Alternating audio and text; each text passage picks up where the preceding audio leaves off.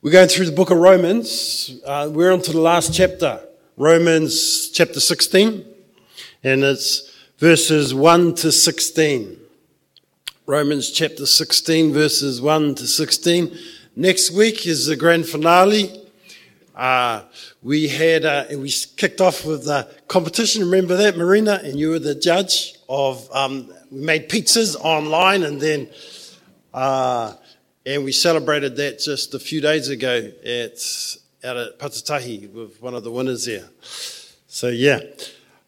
Romans 16, 1 to 16.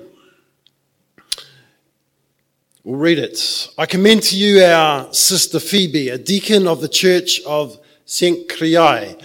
I ask you to receive her in the Lord in a way worthy of his people and to give her any help she may need from you, for she has been the benefactor of many people, including me. Greet Priscilla and Aquila, my co-workers in Christ Jesus. They risked their lives for me. Not only I, but all the churches of the Gentiles are grateful to them. Greet also the church that meets at their house. Greet my dear friend Epaenetus, who was the first convert to Christ in the province of Asia. Greet Mary, who worked very hard for you. Greet Andronicus and Junia, my fellow Jews who have been in prison with me. They are outstanding among the apostles, and they were in Christ before I was.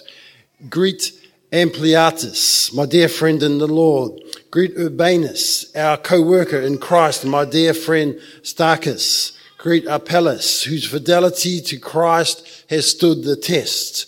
Greet those who belong to the household of Aristobulus. Greet Herodian, my, my fellow Jew. Greet those in the household of Narcissus, Narcissus who are in the Lord. Greet Tryphena and Tryphosis, Tryphosa, those women who work hard in the Lord. Greet my dear friend Persis, another woman who has worked very hard in the Lord. Greet Rufus, chosen in the Lord, and his mother, who has been a mother to me too. Greet Asyncritus, Philegon, Hermes, Patrobas, Hermas, and the other brothers and sisters with them. Greet Philologus, Julia, Nereus, and his sister Olympas, and all the Lord's people who are with them. Greet one another with a holy kiss. All the churches of Christ send greetings. Woo. A lot of names. Guess what? This is the word of God too. This is the word of God too. Uh, there are 26 people listed here that Paul greets, and one he commends. We talked about that last week. Phoebe. He commends her. That's because most likely she was the one who trans- was about to transport this letter uh, written in Greece to Rome. Most likely she was a businesswoman about to travel to Rome and she was going to um, take with her this letter. So there's 26 people that Paul greets as well as Phoebe. Uh, 24 are named. 10 are women. There are three house churches referred to. Uh, the two that are not greeted are the mother of Rufus, verse 13, and the sister of Nereus. An amazing thing about this Amazing that Paul knew two dozen people in a church that he had not yet visited. He'd never been there. And it was 1,200 uh, kilometers from where he was. And he knew 24 people that he greets. It's amazing. It's impressive. How, how can that be? How is that possible? Well, people, the, the Roman roads were amazing. Uh, Romans were great road builders. And so there in, in the empire, there was an, this incredible roading system that people used. So people were traveling a lot and by sea around the Mediterranean. And this was uh, written 25 years after Paul really began his ministry. So he traveled a lot people traveled a lot, and he had got to know a lot of believers, all from all over the place, Mediterranean. Many of them, uh, after two and a half decades, probably had made their way to the capital of the Roman Empire, Rome. You've been to Rome? Marina.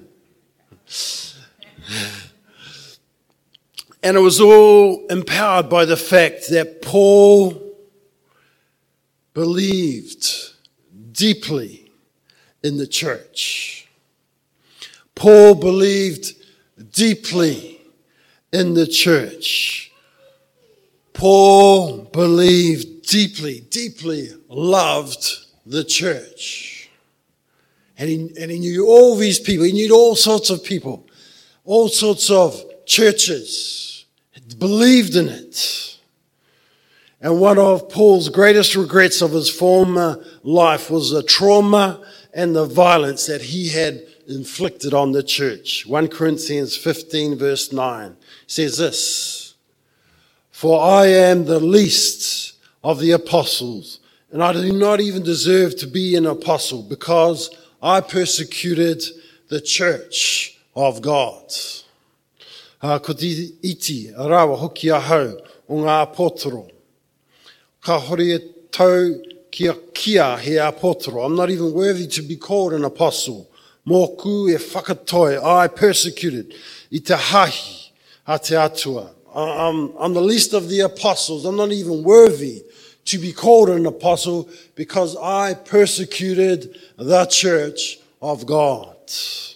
2 Corinthians 11, uh, verses 24 to 25. In these five verses, Paul talks about some of the, the trauma and hardship he had experienced as a missionary and a minister of the gospel. Five times, he says, five times he had received 39 lashes. Three times he was beaten with rods. Once he was stoned. Three times he was shipwrecked. Frequently in danger from rivers, from bandits, from Jews and Gentiles in the city, in the country, on the open sea, in danger from false brothers, in labor and toil, often lacking sleep, food, water, warmth. Apart from all this, and now the drum roll. Apart from all this, verse 28, apart from all these external trials, and this is the pinnacle, the peak of his troubles. Apart from all this, the huge pressure from those external trials, apart from all these external trials, I face daily the pressure of my concern for all the churches. Apart from all these external trials, I face daily the pressure of my concern for all the churches. Hei tāpiri mō ngā mea o waho, all those external things, ko te mea e pehi nei, i a hau, i tēnei rā, i tēnei rā. Every day, ko te uh, mā nuka nuka ki ngā hahi katoa. Apart from all those external trials, I face daily the pressure of my concern for all the churches. You know, Paul deeply believed in the church of God. Paul cared deeply about the church of God. He loved the church of God. No wonder he knew the names of 24 people of a church that he had not yet visited, but he wanted to. He believed deeply in the church of God, like Jesus. Ephesians 5 25 says, Christ loved the church and gave himself for her. Christ loved the church and gave himself for her. Do you believe deeply in the church of God? Some believers don't believe in the church of God. And maybe it is because they are more awesome than the apostle Paul or Jesus, or it could be some other reason. But Paul believed in both parts of the church. He believed in the church. He believed in the local church, people in a, in a one location, uh, dedicated to each other and the leadership of that church, and also the church universal. The universal church is every believer from every time that has ever existed. That's the universal church. Local church is a time and a place and a people. And those uh, local church, local church. Eugene Peterson was uh, the translator of the, it's called the Message Bible, which is a really um, modern version that he wrote for his grandchildren in, in everyday American English. And he's famous for that. Uh, but he was also a pastor for 30 years. And uh, his, he planted the church, it grew and grew over the years to 600 people. And you know what? He knew every person's name in that church because he believed in the church. He believed in the local church. The universal church, the disciples of Jesus in all locations from all times.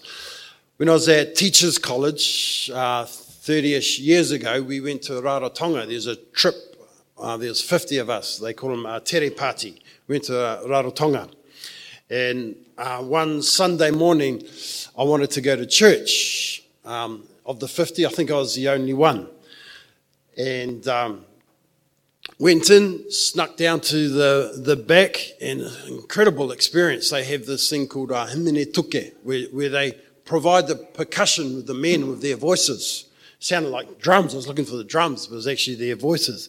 Anyway, the um, pastor, he sees me sneak in and he was um, speaking uh, Rarotongan. It's like, it's like te reo on steroids. And, um, and he started speaking and then he says, I greet you, in English, I greet you, man of God.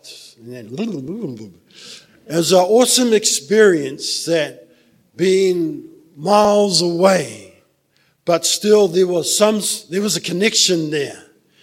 The universal church. Wherever you are, wherever you go, there are believers, whatever language, whatever culture, the church universal. And that's an awesome thing. Two parts of a church, local and universal. They bless and feed each other. Uh, because Phoebe had been such a blessing to her local church at Greece, now hopefully she would experience the blessing of the church at Rome as she traveled there. Both local and universal church are important. And get into trouble if we uh, forget the uh, one or the other. They, they both help each other. You know, if we're just focused on the local, uh, what God is doing in our patch, our corner of the vineyard, we can get into trouble. Tim Keller from New York um, planted a mini, mini church on the east side of, of uh, America there. They, they realized that they were good at, at, a, at a part of a demographic, but not every part of New York. And so they decided they would, and they were wealthy, they would just fund other churches that were doing good things amongst poor people. Because despite being really into their church, they believed in the church universal, that they could bless other churches. Uh, another thing about local church, if we're too focused on local church, is uh, if we move to another area, we start to look for the replica of, of our church. You're not going to find it. You will find another church, but you won't find an exact replica of the church that you've come from. Uh, local churches can become insular, can become someone's private little kingdom. The third letter of John refers to this. Uh, third letter of John, verses 9 and 11. Diotrephes would not welcome me, the visiting teacher evangelists, and was um, turning the local he was turning the local church into his own little kingdom says this He loves to be first and will not welcome the brothers. There's danger. There can be a danger of just being about the local church. If you're onto the only the universal church, there's dangers in that as well. You don't put your roots down into a particular community of faith. Always at conferences, always at combined meetings, always on the web, looking at podcasts, this and that. Not with actual people that know you, that can encourage you, that can rebuke you if needed. You're excited with what God's doing way over there, but what about what God is doing here? Are you aware of what the Lord is doing here amongst these people? You can have a tourist mentality. Um, uh, you know, it's amazing, fantastic, but you don't actually stay long enough to know uh, the reality of real and regular faith community. But both are important local church and universal church. So the first century church, they believed in the local, that their people in that location, but also the church universal. The Greek local church wanted to bless the people, the believers in Jerusalem, mostly Jewish people. And what God was doing in other places with other people made the faith transportable, transferable, and could cross fertilize. Paul believed in the church, both parts of it, local and universal. And Paul deeply believed in and appreciated people. This passage is full of praise, full of appreciation, full of thanks. You know, discouragement is one of the main weapons of the enemy. Next week, um, Next week, verses 17 to 20, we'll run into some of those not so good things to be aware of. Some people will come to that. But here, Paul was able to speak out praise. He voiced his appreciation. Paul knew that the church was built on the foundations of faith. That's true. But also, it's built on people. On people. He tangata, he tangata. So he finishes off this long letter to a church he had not yet been to acknowledging some of those people. You know, people are harder than concepts. People move. People die. People move church. People give up faith. People get grumpy, confused. People are not easy, but we still need to keep appreciating them and voicing that out. Uh, that happened to me on Tuesday morning, actually. Um, saw someone and he just says, I appreciate you, what you're doing, what you're doing for the church. Thank you. You know, it, it puts gas in your tank. One of the American novelists, I forget who it was, says, I could live a month on a compliment. Um, let's look at some of those names, some things we can learn from all those names. Verses 3 to 5, Priscilla and Aquila. Priscilla's mentioned first, indicates she was a woman of great giftedness, usefulness in the kingdom of God. Paul's uh, fellowship with this couple went back several years to his mission in Corinth, Acts 18. In AD 49, the Emperor Claudius had all, had told all the Jews to get out of Rome. That's why they, Priscilla and Aquila had gone to Corinth in Greece. Paul ended up taking them, Priscilla and Aquila, with him to Ephesus and left them there to help with the new believers there. They risked their lives for him.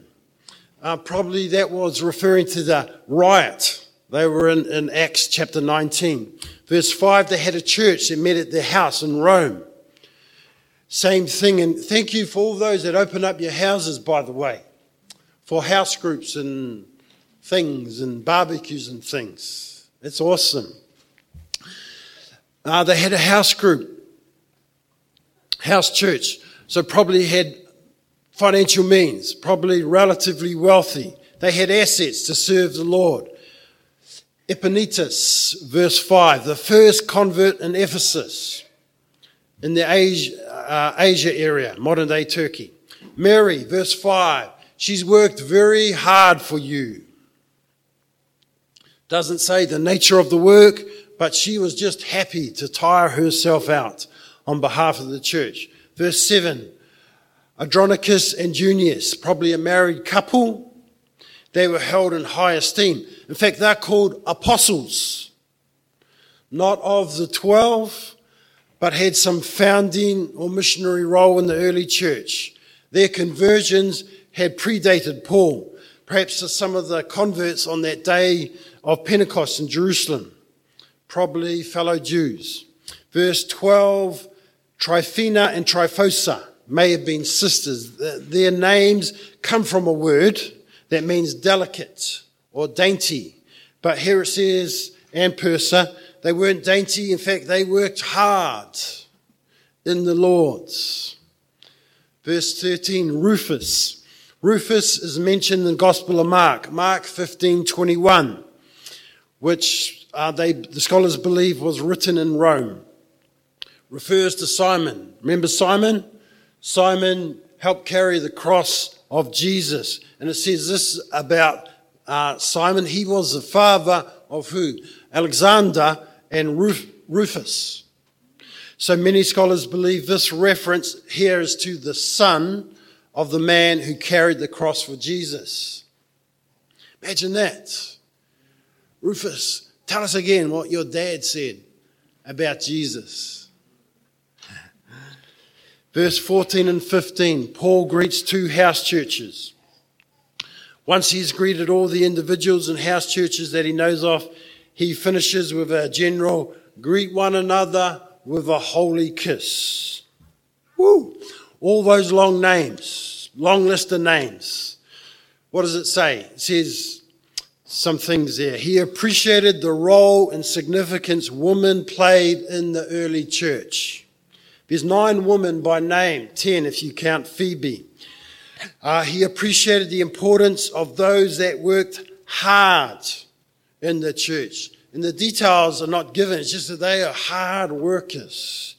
Thank you, those that work hard in this church. Thank you.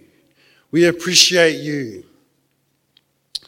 Uh, one of the things we learnt when we were in a a house plant with John and Sarah up in West Auckland is, is small. We met at uh, Marae, um, High School Marae. We just learned, hey, we just learned to work hard. We're always doing something. You're preaching or with the kids, or we always had lunch. You'd cook beforehand, then clean up, put out the mattresses, put the mattresses back. Ooh. Go home, have a nap. Dale Hardy is one of the leaders of Link Church Movement. And they were helping set up church one day, and one of the people sitting out the chair, chairs said, Oh, church should not be this hard. She thought about it and she said, mm, Yes, it should. you know? Christ gave everything for the church, Christ loved the church. We can sit out some chairs. He appreciated those that suffered due to their faith in Christ and his church. Now, some of those people had been in jail, put in jail, or driven from Rome because of their faith. Paul talks of fellow workers, but also fellow sufferers. You know, when you're shoulder to shoulder with people or ankle to ankle with someone in jail, you know, you get to know people. Paul appreciated his teammates and his, and the teamwork needed to accomplish the task. Paul was not a lone ranger. I just want to acknowledge you. Ah, what you, you people have done for this church. Um, Bruce and Lynn and others that have that predated us, that have been here before us. The church this month is 25 years old, and almost hardly any of you have been paid. And you've worked hard, and there's been some pain. And I'm not going to start on people, I just accept, I just want to acknowledge my wife, how much work she does, has done for the church.